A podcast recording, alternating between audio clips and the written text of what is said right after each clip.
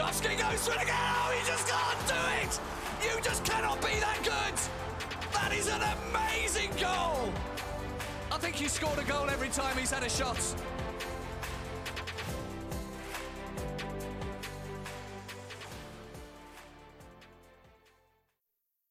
Hello guys and welcome back to the 50+1 Football Podcast, your home for all things Premier League and Bundesliga.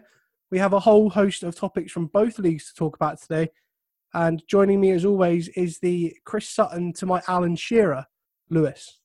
That's right guys, we are going to look at both leagues today, starting off with our action in the Bundesliga. We've got Leverkusen v Freiburg as well as Gladbach v Leipzig.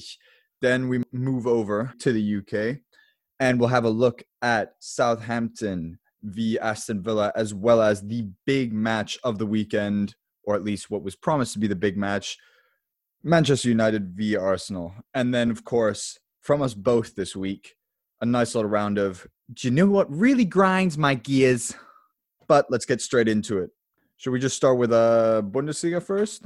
Makes for a nice little... We'll mix it up. We'll start Bundesliga. Exactly. We had a lot of games this season already that have gone, with maximum scorelines. So, keeping in touch with this theme, Leverkusen 4, Freiburg 2. It wasn't really, what everyone expected it to be because, everyone had Leverkusen down, at least on paper, to win that match. Just because, they are the better team. They're Europa League contenders. Freiburg are always that mid-level club. And even though Freiburg was at home, without their fans, Freiburg are a very different team.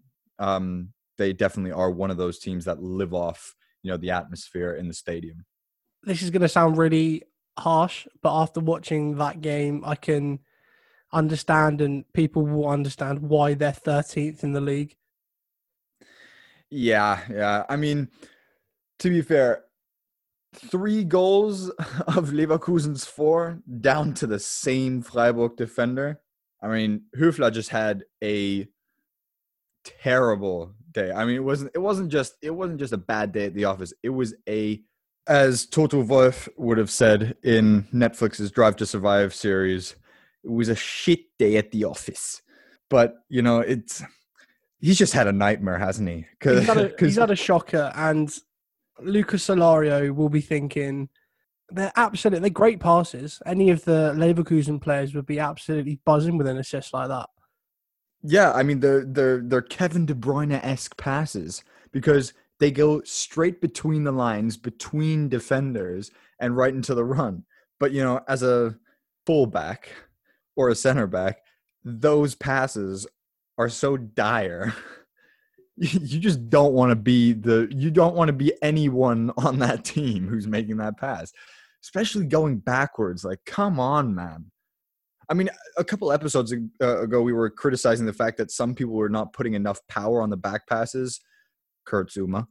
But, it's there's not putting enough power on the back pass, and then there's just zero accuracy with your back passes.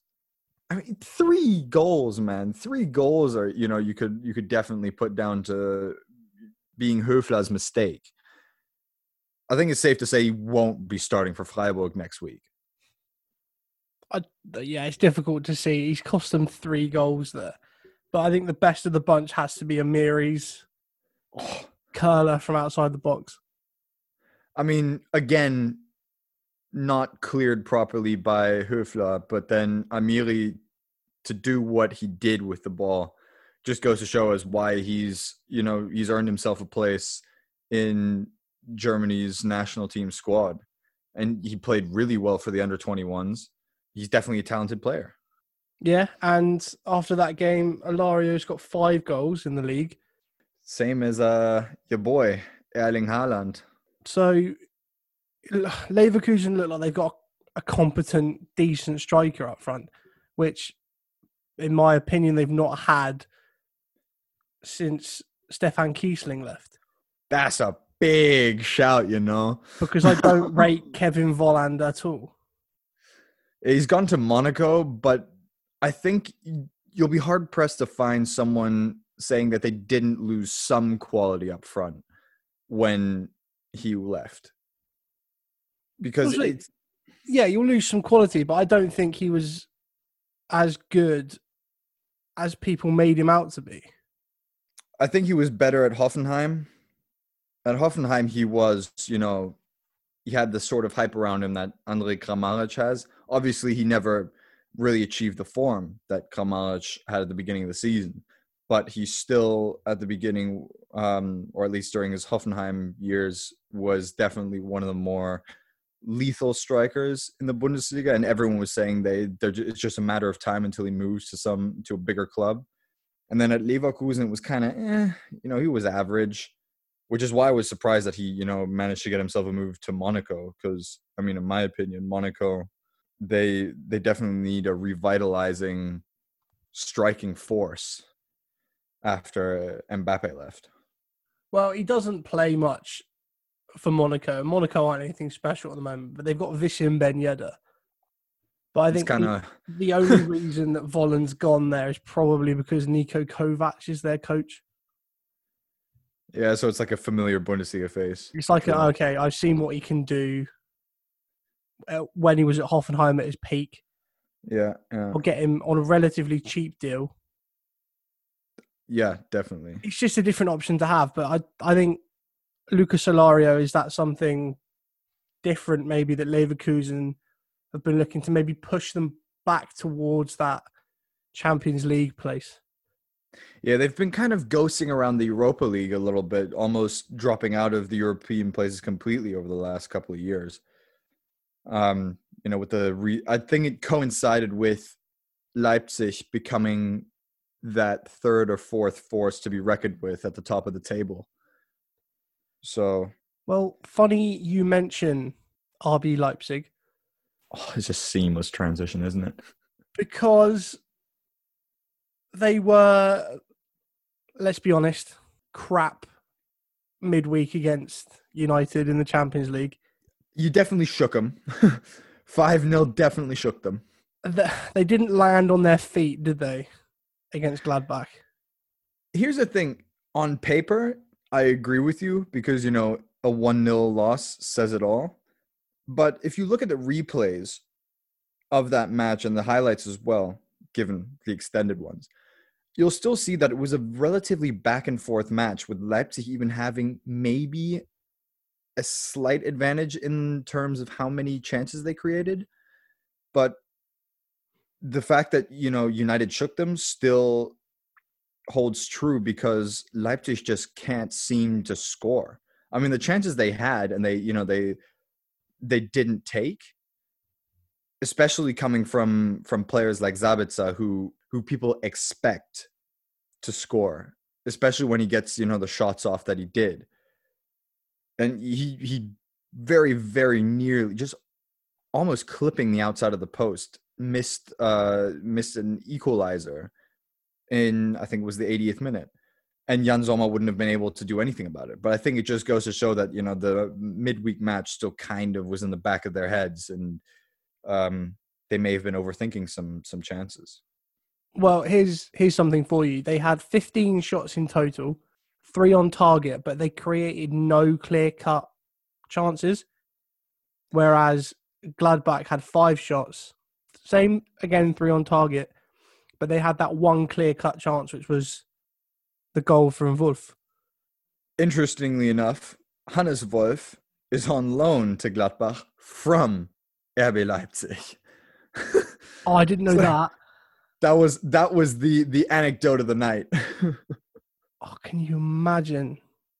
I mean, fair play for letting him play. Like, most teams go, no, we don't allow that playing against us. I mean, he also goes on to celebrate it properly, yeah, exactly. Good boy. I've got the utmost respect for that. Oh, geez. But yeah, I mean, it also extinguished Leipzig's lead of the Bundesliga, and they were top of the table. But seeing as Bayern managed to scrape a 2-1 win against Köln, and Dortmund also managed to scrape a 2-0 win against Bielefeld, Leipzig dropped to third. So it's not, they're in a period, they've had that weird, because it was a weird start to the season, that's now sort of started to settle. Yeah. And they are missing Timo Werner, like any team would. And I said it in the European edition. Yeah. I don't rate them up front at all. I'm going to refute that, not in my own opinion, but just statistically. Because statistically, Leipzig have the third best attack going forward so far this season. In their first season without Timo Vanna, they had the second best attack going forward before this past match day. Yeah, but who have they really played? Are Gladbach the biggest team they've played this season? Leverkusen they already had, given that was also a 1-1 draw. Do you see what I mean? Like, yeah, against teams like Schalke, or, you know, relegation candidates.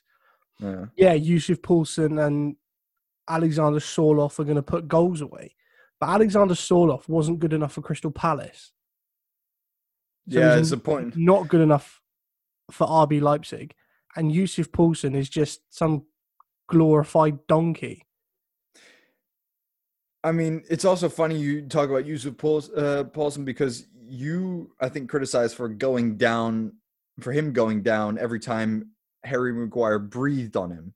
If I have my quotations exact. He definitely did more of the same this past match day because there was a situation where I think it was Ginta or one of the Gladbach center backs went up for an aerial challenge against him, and before he even goes up, the Gladbach defender slightly touches him and he goes down inside the box. So I definitely see what you mean by him flopping a little bit. He might fool a couple referees with it, but it's going to end up working against Leipzig because there'll be a time where it isn't a dive. He doesn't go down too easy. It's a genuine foul and a penalty, and the referees are just going to go, "Well, oh, you've got previous." I mean, yeah, there's VAR, but as we know, VAR isn't perfect. It's better in Germany than it is in the UK. I'll tell you that much. Yeah, but there's still going to be that thing, well, okay, yeah, he goes down. It looks a bit theatrical. Maybe we should just stick with the on-field decision. Yeah. Because of his reputation, because of the previous of going down when no one touches him. Yeah, I see what you mean. I mean, last season he also wasn't a regular starter. He was more of the backup for Timo Vanna, you know, the one you bring in when you need some more aerial presence towards the end of the match. Because obviously Timo Vanna and, you know, aerial presence aren't too terms that you have in the same sentence usually, so it's a bit hard one. We all know, or we all knew at the beginning of the season, that Leipzig were definitely going to struggle to compensate Vanna leaving, and I still think, you know, with their 12 goals that they've scored so far in 6 matches, they've done relatively well. Because I mean, you have to just appreciate the fact, you know, the only team that scored more in 6 matches is Dortmund, and they have 13 goals. And then Bayern, who amazingly in 6 matches have scored 24 goals. So they're averaging about a 4-0 every game. Or at least 4 goals scored every game. But that's the thing. Like, they come up against teams that have got a relative backbone to them, that are relatively solid, and they either don't score or draw with them. Yeah. I just wait for them to play Dortmund, wait for them to play Bayern, wait for the home game against United. I wouldn't be surprised if it was a similar scoreline there in all 3 of those games. I think it still remains to be seen because Leipzig definitely have frustrated Bayern, at least for instance, in the last couple of seasons, holding them to draws. But then again, also there have been, you know, a few draws and then blowouts. I think Bayern is an unrealistic comparison or at least that is a bad comparison to be making if you want to see where Leipzig are at, because Bayern are just, there's no way around it. They just are the best team in the world. And for any team who come up against them to be saying, you know, I think we need to be there, if it's not, you know, one of the European heavyweights, I think it's a bit far-fetched. But when it comes to the comparison with Dortmund, that's where Leipzig definitely have to be at the races, and they have to be showing that, you know, we are another candidate to challenge Bayern for the title, as, you know, we've actually made this mission out to be. Because I think that's one of the thing one of the things that I love about Leipzig is that they're the only team in Germany who've actually had the balls to say ahead of any Bundesliga season, we're going to try and challenge for the title this year. We're not just going to try and sit back and try and take second or third place. We're going to actually challenge. I respect for that, but it doesn't. It's not going to change my personal perception of that team. They're a good team with a good coach, but they're not a great team. Yeah, they still. I mean, we're still forgetting this is their third season in the Bundesliga. Sorry, fourth. You know, they were founded in the late 2000s. 2009, yeah. But they're, they're only 11 years old. And when we're talking about Yussuf Poulsen, we're forgetting that this is also a striker who has gone up from the third Bundesliga to the second to the first, all with Leipzig. I mean, this guy has gone through three different levels of professional football, and now he's at the Champions League level. You know, he's at the top level of European football. I still think that amounts to a certain amount of respect when talking about him. But then at the end of the day, you are also correct in saying, you know, with Leipzig's ambitions, is he the proper striker to have? No, it would be my opinion, but I can definitely see why. Not every window are you going to go out and find another Timo Werner. I think that's enough Bundesliga for this episode, though. Let's have a look at the Premier League, where the Premier League also had a nice 7-goal battle with Southampton versus Aston Villa. Yeah, it was a good game, and frustratingly, more than anything, it was a pay-per-view game on Sky Box Office. That really does, I think, is concerning for football fans as well, but it is also a pain in the butt because, I mean, no one's going to start spending £15 just to see one single match when, you know, under normal circumstances, you can get a ticket for £15. The Premier League already has, and we'll talk about the game in a minute, but the Premier League already has a big issue with illegal streaming. Countries in the Middle East doing it and broadcasting it on TV aside, they already have a big issue with people streaming it. Mainly the 3:00 kickoffs on a Saturday, because even though it's a English domestic league, we don't show them, which baffles me. Yeah. But with this, you'll see a rise in the use of websites like Total Sportec or livetv.sx or ranggoals.com. If you can't already tell, we're also one of the people who love to stream the 3:00 kickoff. Oh yeah, I've done it. I've done it this season when United were behind pay-per-view. I streamed our game against Newcastle. Yeah, I don't have a DAZN subscription, so I'm also watching the Premier League matches on streaming sites, so long as they're not, you know, on Sky Germany on Sunday nights. But let's talk Aston Villa Southampton.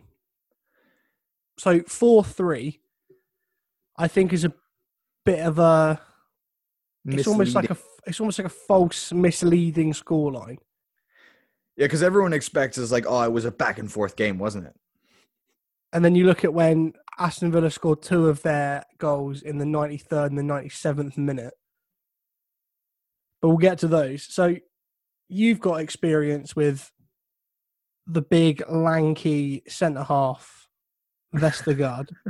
I don't know any Southampton fan that's a massive fan of his ability to defend. They'll be a massive fan of his aerial ability to attack, though. Well, it's his second goal this season. He got one against Chelsea, and he got the equaliser against Chelsea in the 3-3 draw. Or you said the big man gets down well for a header. Great touch for a big man. I mean, he was also, again, lethal in the air and open the scoring. No one seems to be able to defend the guy. I mean, it's hard when he's 6'6", and I think Aston Villa's tallest player is Tyrone Mings at 6'4". Well, that's the thing. He's 6'6", and he's got a sizable leap on him, which tall players don't tend to have. Yeah, because they don't feel they need to, because their height already compensates for it. But he can easily put himself nearly a foot above other players. Yeah, it is scary, isn't it? But it was a great header. I'd take nothing away from that. But Ward-Prowse. Yeah, the ones I really want to talk about. The birthday boy. James Ward-Prowse, take a bow, son. Two absolute pearlers. I mean, they're also, both of them, I think you can already class as postage stamp. Because they do curl in beautifully into the upper 90. Emi Martinez, I mean, he went for the first one. I wouldn't have bothered. And he didn't bother with the second one. I think understandably so. It's like people know how good Ward-Prowse is from a dead ball situation. It's his thing. Yeah. You talk to any Southampton fan, like I've got mates as a Saints fan, you talk to any of those and it's, oh, he's one of the best dead ball specialists in the Premier League. That's a big shout as well, seeing as you've got the likes of Kevin De Bruyne in there as well. Yeah, but it's hard to argue though, because Ward-Prowse, he does put free kicks, he puts a mean corner in as well. I mean, if there was any evidence needed, you just have to watch that match. 2 free kick goals in one match. There are some players who don't score 2 free kick goals in a whole season, and this guy does it in one game. Well, that's the thing. Like people go on about Bruno Fernandes from a dead ball. Like he scored 1 free kick for us against Bournemouth, and Ward-Prowse has done 2 screamers in a game. Yeah. Talking of screamers, Danny Ings keeps going. Severely underrated for my taste. I'll hold my hands up. I said at the start of the season, oh, well, he was too good last year. He's probably going to get about 5 goals this season. I think he's matched that already. Yeah, I was about to say, the 5 goals already. Yeah, I mean, keep producing curlers like that. And I think Aston Villa must be thinking, what the actual hell was going on in that game? Because they've conceded 3 of their 4 goals were just, you know, you don't even put a keeper in for those because the keeper's just going to stand and watch it hit the top 90 as well. It's not even fair. But I talk about Emi Martinez not bothering to go for Ward-Prowse's second free kick. He might as well have just stood there for Danny Ings' goal. Yeah. Speaking of goalkeepers not moving towards the ball, can we talk about Alex McCarthy just switching off before the ball's even crossed the line on Jack Grealish's goal for the 4-3? Yeah, this is... I know that your reaction was a bit angry or more confused angry. More disappointed anything. As well, add in there to make the trifecta. So I'm not angry, Alex. I'm just disappointed. Oh, it's... Yeah, but it's... The thing that gets me is if he had stood there and the shot had just gone past him, because in all fairness to him, I think he was definitely... expecting that shot to be whipped far post and not near post. But then this is already where my criticism starts kicking in, is because one, he was already speculating so much it was going near post that he had already made that one step over, which definitely freed up the near post for Jack Grealish to shoot at. Because if we're being honest, Jack Grealish's shot didn't have a ton of power on it. It was a decent shot, but it wasn't, you know, unsavable. So first off, his positioning. Don't know about that one. And the second one, and this is the real kicker, he already switches off and you see his head move, like just duck away from the shot or away from the direction of the shot, you know, when players bow their head after they've gotten scored on. And they're just, you know, it's at that moment, you're just like, ah, crap, conceded. He's already done that, and his whole body language slackens as if the ball's already gone in the net. And his whole body does this before the ball has gone across the line. That, to me, is just poor mental play. Because he doesn't follow through. He doesn't try until the very last second to keep that ball out. So you're more annoyed with the fact he's given up and is almost, he looks crestfallen before the ball's gone in. Yeah. Well, you wouldn't have as much of an issue with it had he tried to get to the ball. Yeah, if he had, preferably he had dived toward the ball, but, you know, even if he speculates and he makes that one step, okay, we can criticize that, but then, you know, he just watches the ball fly in. Okay, fair enough. But it's the fact that he switches off before the ball has crossed the line. That's what gets me. Because the one thing that you're taught as a goalkeeper as well is that even if you don't think you're going to get to the shot, always try to get there, because maybe it takes a deflection, and it takes a lucky deflection where you're more in range of getting to it and you can make the save and react. And at the very least, every manager and everyone who's watching the match can see that goalkeeper is trying to get there. And even if he knows he's beaten, he's still trying to get there with all his might, because that is his main job and that's what he's there for. Okay, you can breathe now. Yeah, I was about to say I should have included that in the ranting part of this podcast. But Grealish scored, but he was also part of everything that was good for Villa in that final third of the game. So much like last season. Well, he is their talisman. Like he put the cross in, great cross for Tyrone Mings' goal. Oh yeah, for Tyrone Mings' header, and it was him who was fouled by Diallo. That was a very, very sloppy challenge as well. And I've got no idea what he's doing. He just sticks his leg up and almost... It's on hip height. Yeah, he almost kicks him in the stomach. That's what I don't get. Who makes a challenge at hip height with their foot? Apparently Diallo. Do you know what? I never rated him when he was at Dortmund. I didn't know why they were bothering with a centre-back like him, when they had aspirations, you know, to get far in the Champions League. And I think them letting him go, there's just more evidence with that foul as to why they let him go. Well, they had to they brought him on because Ryan Bertrand went off. And then, 15 minutes later, you do that. Needless to say, I don't think we'll be seeing Diallo start a game for Southampton for some time. Yeah. So arguably the most entertaining game of the weekend, stuck behind a paywall.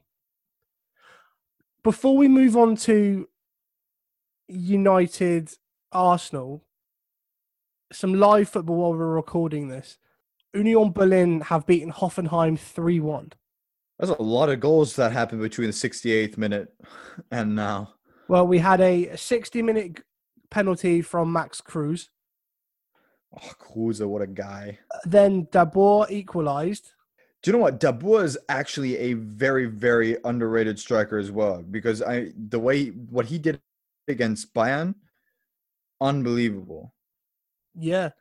Then it was... Oh, hello.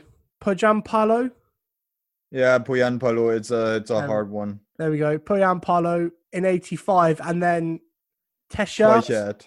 That's the one. Yeah, Cedric Teuchert. So a good 3 points for Union Berlin. Do you know what? Everyone was saying they were going to go down. They're sitting 7th in the table. Yeah. And I mean, last season they made it to 11th. And jointly, together with Stuttgart and... No, just with Stuttgart, they are the fourth best attack going forward with 11 goals scored in 6 games. And everyone had written them off. It's amazing what, you know, you get a bit of confidence in your players. It's amazing what you can do. And we'll now go back to, again, another absolute snooze fest involving my first love. Oh, God. Do you know what, though? I wouldn't class it as much of a snooze fest as... Chelsea v United. Oh no, there was a goal in this one. Yeah, okay. But aside from the goal, I felt that there was a very good back and forth between both teams in terms of chances. There were definitely chances on both sides, both teams not very good at using them. which, you know, is the one issue. And then we also have the issue of Paul Pogba and his inconsistent performances. I mean, is that really a shock anymore? Yeah, but every time I see him produce a charging run like he did against Leipzig for, I think, you guys' third goal. No, that was the first goal. Oh, the first one. Sorry. But do you know what I mean? You know, he produces these one-off performances where everyone thinks, oh, there it is, the old Pogba. And then he just goes and the next match week commits a foul like that. And it's just such a sloppy, clumsy challenge. You just wouldn't expect it. Do you know what? I'm not as seething with him as I was back in the last season when he essentially punched the ball away and then claimed it hit him in the face. I was like, oh, mate, against West Ham. I'm not as seething as that. It's just a lazy tackle. It's the sort of thing I do Sunday. It's just a lunge. Hector Bellerin is running to the byline. Yeah, he's not going anywhere. It's not like he's through on goal. You don't need to make that. The minute he went and dived in at that tackle, I was like, that's penalty. And there was some absolute golden bits of commentary from Martin Tyler and Gary Neville. The United fanboys. My two personal favourites were seconds after Paul Pogba hoofs the ball down the channel to no one and out for a goal kick, Martin Tyler comes over. Do we expect too much of Paul Pogba? It's like, well, I'd like to think he could pass the ball to one of his own players. And then how Bruno Fernandes got taken off and Paul Pogba stayed on the pitch. And my mind slowly started to melt. As I was watching Paul Pogba play left wing in a 4-3-3. Fun times. Gary Neville comes over the comms and is like, well, maybe this is a new position. Maybe Paul Pogba can play left wing in a 4-3-3. It's like, no. Shut up. Oh, Jesus Christ, Gary. Just take off the United fan goggles, honestly. No, that is not a left winger. Paul Pogba cannot sprint to save his freaking life. I mean, at this point, Paul Pogba is barely a footballer. I think that's a bit harsh because if we're being honest, he's still a better midfielder than 95% of what the Premier League has to offer. But it is the fact... But he doesn't show it. Yeah, but this is what I'm saying is he doesn't show it, true. And we're also holding him to the standard of what we saw him do at Juve. And that is all completely legitimate because... You'd think that after, you know, with a price tag of 105 million and the performances he did put in for Juventus, that he would produce more of the same at United. And from my eyes, he's shown, you know, glimpses of it, but he's never done it consistently for a season. No, I can count on one hand good Paul Pogba performances. Derby. Would you like me to count those performances out on one hand?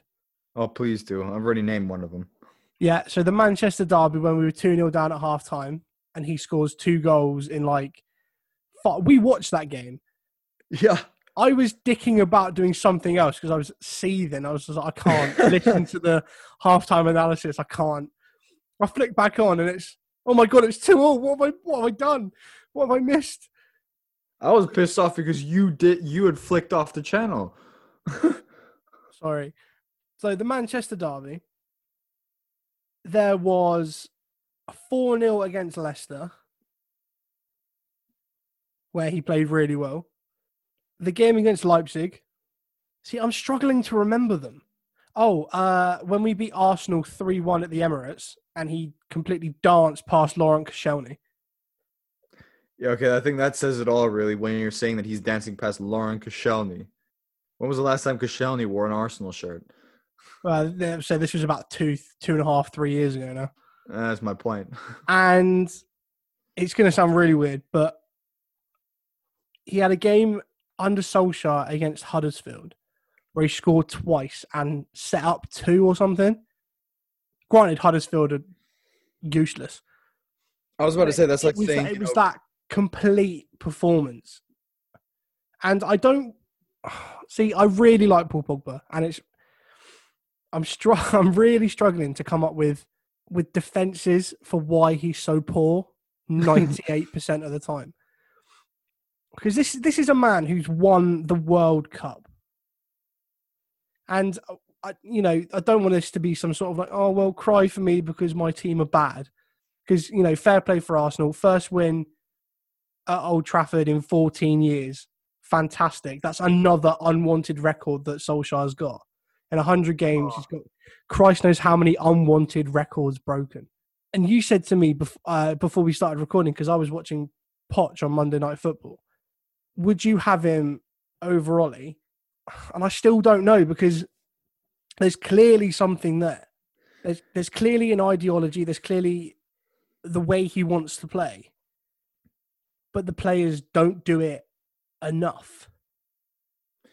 Yeah, I think if you gave Solskjaer the players that he wanted, maybe. But, he is in his second season now, second full season with United. And slowly he's running out of time, because I remember when we said, give him time when he first got the job and he had started his first full season with United.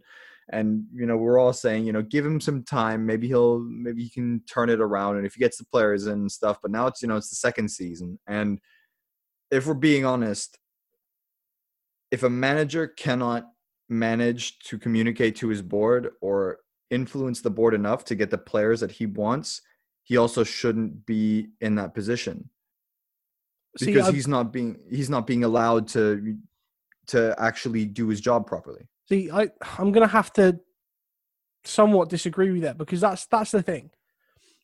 He is a first-team coach. He isn't a manager.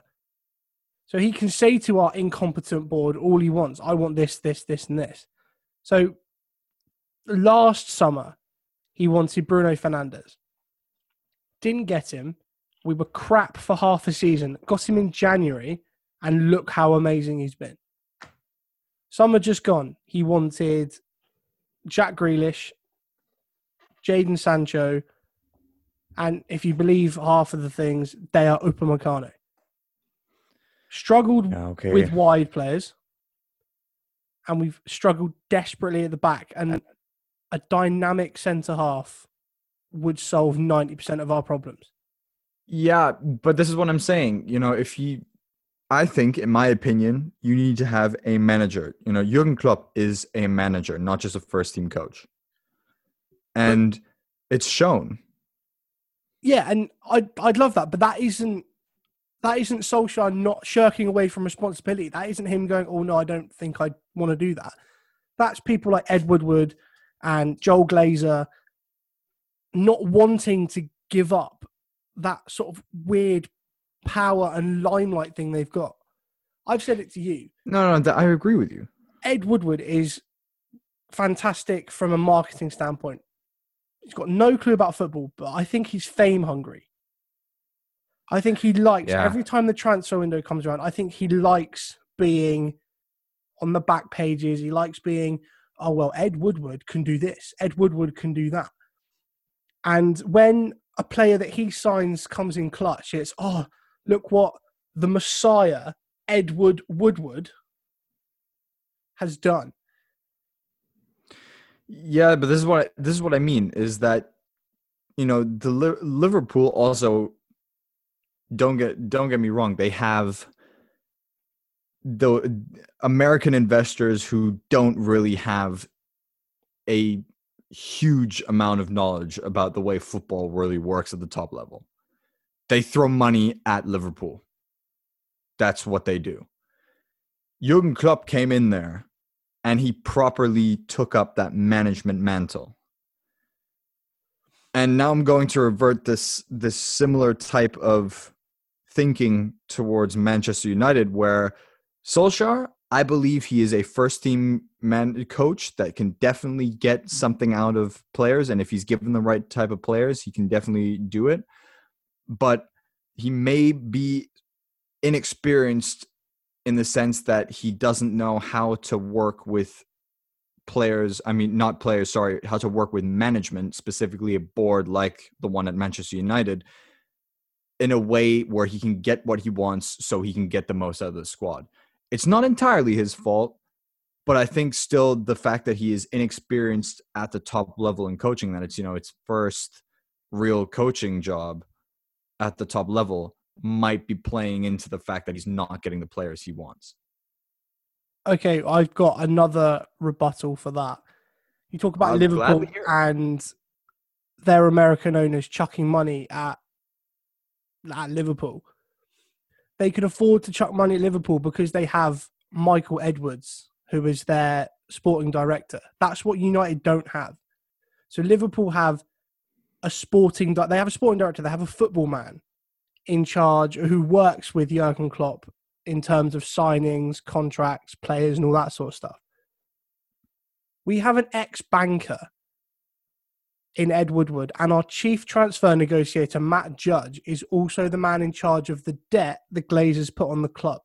So Their first instinct is money. Money. So Matt Judge will go, okay, well, we've got this much debt, thanks owners, so we can afford to pay this much for a player, or we can afford to do this in installments, we can afford to do this payment plan. And it's not an easy fix, but if you get someone like Edwin van der Sar in, who is the name that's thrown around all the time just because he's a club legend,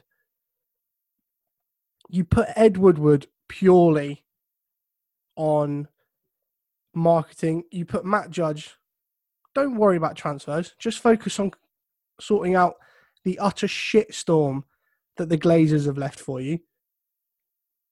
It's like trying to clean up vomit with one wet wipe. You get a football man in, you get a competent man in to work with Solskjaer, and I think it starts to move a bit smoother, because people are like, oh no, get Pochettino. What was Pochettino's biggest criticism of working with Daniel Levy? Was that he didn't have someone who was going to give him the players and was a footballing type. Pochettino was a first team coach, he wasn't a manager. Yeah. So Daniel Levy still had, you know, oh, Poch, do you think you're going to get the players in you want? Oh, well, I don't know. You'd have to talk to Mr. Levy. How do you think he's going to get on with Ed Woodward? He's not. Okay, I am convinced. Very well argued. Thank you. It's a matter close to my heart. And that also counts as my offering of what really grinds my gears. I was about to say, we didn't... we kind of seamlessly went into our section of, do you know what really grinds my gears? And without further ado, I'll just launch into my contribution now, after Billy got us rolling so beautifully, with the latest bit of breaking news, which is that Bayern have officially rescinded their latest offer for a contract extension for David Alaba. Now, apart from rescinding their offer, the thing that gets me most about this whole thing is that Salihamidzic has produced a masterclass once again in negotiating, and that was meant completely ironically, because this guy rescinded the offer, and the president of Bayern München, Herbert Hainer, went in front of the press and said, you know what, we did give him an ultimatum and said that we want to have clarity by the end of October about the contract situation. We didn't hear anything. We had Salihamidzic ask David Alaba's management about what they thought about the latest offer. They said they were still not happy with it.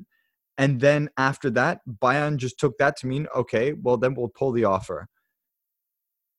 In theory, yeah, fine, but you didn't tell what we have gotten so far from the press is that they didn't tell them we're going to yank the offer if you don't give us something by the 31st of October. In no form or fashion was that communicated in any of the press reportings, which leads me to believe that they obviously didn't tell David Alaba or his management team that there was an ultimatum.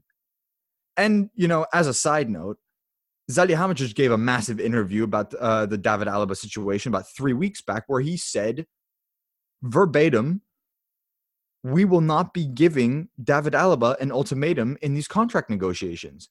Well, you obviously freaking have, because it's just pissed all over the negotiations as they've been going on. So the whole thing, and I mean, if I were David Alaba at this point, I would say, well, fine, I'm not going to play at Bayern anymore. I can negotiate freely with other teams in 8 weeks. I don't see the point. I mean, Bayern have colossally just shot themselves in the foot with this negotiation. So if you were David Alaba, or sorry, as a Bayern fan, you'd have no issue with him striking. I'd have an issue with him striking because as of now, he is still contractually obligated to play for this club until 2021. I mean, I'd still expect him to give his all for the team because he doesn't have a problem with any of the teammates or the manager. He's got a problem with the management of the club because they're just not the way they're negotiating is just crap. Would you like a quote from David Alaba? Yes, please. To just stoke more of this fury and anger. Oh, go for it. This is why we're here. So, speaking to Sky Germany, and this was 4 hours ago, after the second or third conversation about the new contract, I got a call and was asked if I could imagine being included in a swap deal. That probably was a slap in the face. That strikes me as a massive insult to probably one of the club's best servants. A swap deal. I mean, this is news to me because the last quote that I heard where he said it was a slap in the face was the fact that he had to find out about the fact that Bayern rescinded the transfer negotiations. And this is another point that I so far haven't made yet. The biggest thing that got me about the whole negotiation tactic here was the fact that David Alaba said today in front of a room filled with press officers and journalists, that he had to find out about Bayern rescinding the contract offer over the news. He was sitting in front of Sky Sports probably and heard all of a sudden that Bayern rescinded the offer. How must you feel? And then he gets asked about it the day afterwards. Like, by the way, how do you feel about this? And he literally tells the rest of the journalists, he said, guys, the way you found out about me, about Bayern rescinding the offer, the same way I found out about it. I literally have no more information than what you guys have. That is just, that is so weak from Bayern management. And as you said, one of the club's longest serving players. I mean, we brought him up from the U16s through the youth, through the reserves, up to the first team, and to become a first team regular. He's been at the club for over 10 years, and they're treating him like that. It's just so poor. It's like, this isn't the first time that something like this has happened. I'm going to give you this as an example from Hull City. So they put a tweet out. That's just so horrible. They put a tweet out. Alex Bruce heads a list of players who will leave Hull City once their contracts expire at the end of June. And Alex Bruce has quote tweeted that, but thanks for letting me know. All the best. So he found out he was being let go over Twitter. Like, how do you not tell someone, oh yeah, by the way, you haven't got a job as of June? And this is what gets me as well, is because, you know, this shouldn't be happening at any professional football club, or for that matter, in no capacity should anyone ever professionally be finding out about the fact that they're being let go by someone other than their boss or than the management of the company, the club, whatever. There should be in no professional capacity should that ever happen. For Hull City to let that happen is already a massive oversight by their press team, and, you know, an absolute shitstorm that they probably got for that. But as Bayern Munich, you are right now the top club in the world. You have the best team in the world. And you have such a standing internationally for you to then go to turn around and do that. It's baffling. And so, I'm saying... So who's at fault for this? I'm saying management, specifically Hasan Salihamidzic, our sporting director, because someone obviously didn't tell – he's the one who's doing the negotiating. As a sporting director, he's the one who does our transfers, who sits in a room with whichever club he wants to buy a player from. He's also the one who's in charge of extending contracts. This is his job, which means he obviously has done an absolutely crap job of extending this contract. I'm not saying David Alaba hasn't been a little bit unreasonable during these contract negotiations because, in my opinion, him saying he wants 20 million per year flat rate is a bit excessive, especially given the fact that, you've got a pandemic raging around and he's now saying, I want to go up a couple notches in the food chain where the salary is concerned. I think that's a bit tone deaf, in my opinion, especially because Bayern also offered him 11 million flat with 5 to 6 million in bonuses guaranteed per year, which, rounds out to about 17 million. And 17 million, you are definitely in the top bracket of salaries at Bayern. I was going to say, Bayern don't pay astronomical wages anyway. And no. I'd say asking for that much in current climate is probably a bit tone deaf. He's 28, so you can't say that he's not got a good few years left. It's not like, we're only going to offer you this much because you haven't got long left. He could quite easily play another 4 years at Bayern. I mean, this is also the thing. At the beginning, Bayern also didn't even offer him the 5 years that he wanted. Bayern's latest offer, the one that they just yanked, was 11 million, as I said, guaranteed with 5 to 6 million in bonuses, annual salary, and a contract extension for another 5 years. Which means he'd be at the club till he's 33. And in my opinion, David Alaba at 33 will still be a very good center back. In my opinion, I don't think he'll get a better offer from another club. I think you'll be very lucky in this current climate to get a 5-year deal from anywhere. Exactly. And just this is also baffling to me is, he's obviously wanting to have, or I think for him, the main thing is that the money in and of itself probably isn't the issue, but the salary class he's in is more of a standing within the club that he wants to gain places in the hierarchy, which is all well and good. Because he's probably our best center back at the minute, but as I said, tone deaf with the current climate, and also where else do you want to go? Any other club right now is a step down. Any other club. Yeah, and the one I've seen thrown around is Real Madrid. And that Real Madrid team, we said in the last episode, is an absolute mess. Yeah. Maybe somewhere like Liverpool, who are crying out for a centre-back, why not just go and buy him in January? Yeah, but here's the thing. On the one hand, Liverpool do need a center back in January. On the other hand, are they really going to spunk the 60 million that Bayern will most likely want to have for David Alaba? Well, that's when they can just get him for free half a year later. You can try and negotiate with Alaba and get him on a free next season, or you can try and make him push for a move, which I think if this goes on in the current way it's going, and relationships get even more sour, I think his management are already looking at teams. They must be. I wouldn't be surprised. I think it is just such a shambles. This whole contract extension has been an absolute nightmare because Bayern managed to get, Neuer and Müller down for, you know, the amount of time. And, you know, Neuer for the longest time was also looking a little bit on the dire side. And, you know, it was looking even worse than David Alba's situation at a point in time.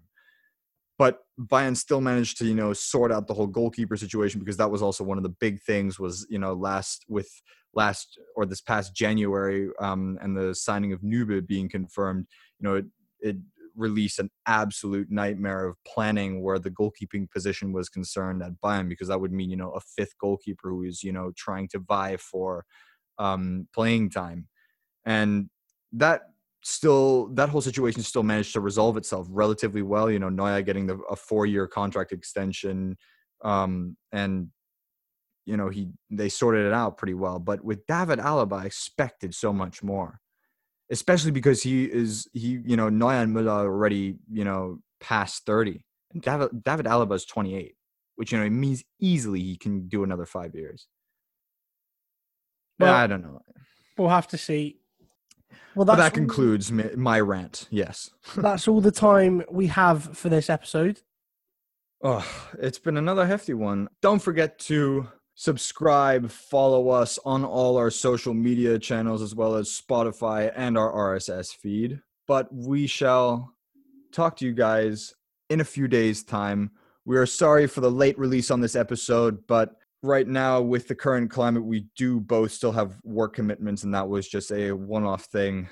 We promise it won't happen again. But that's all from us this week. Thanks for listening, guys. Keep calm. Love the beautiful game.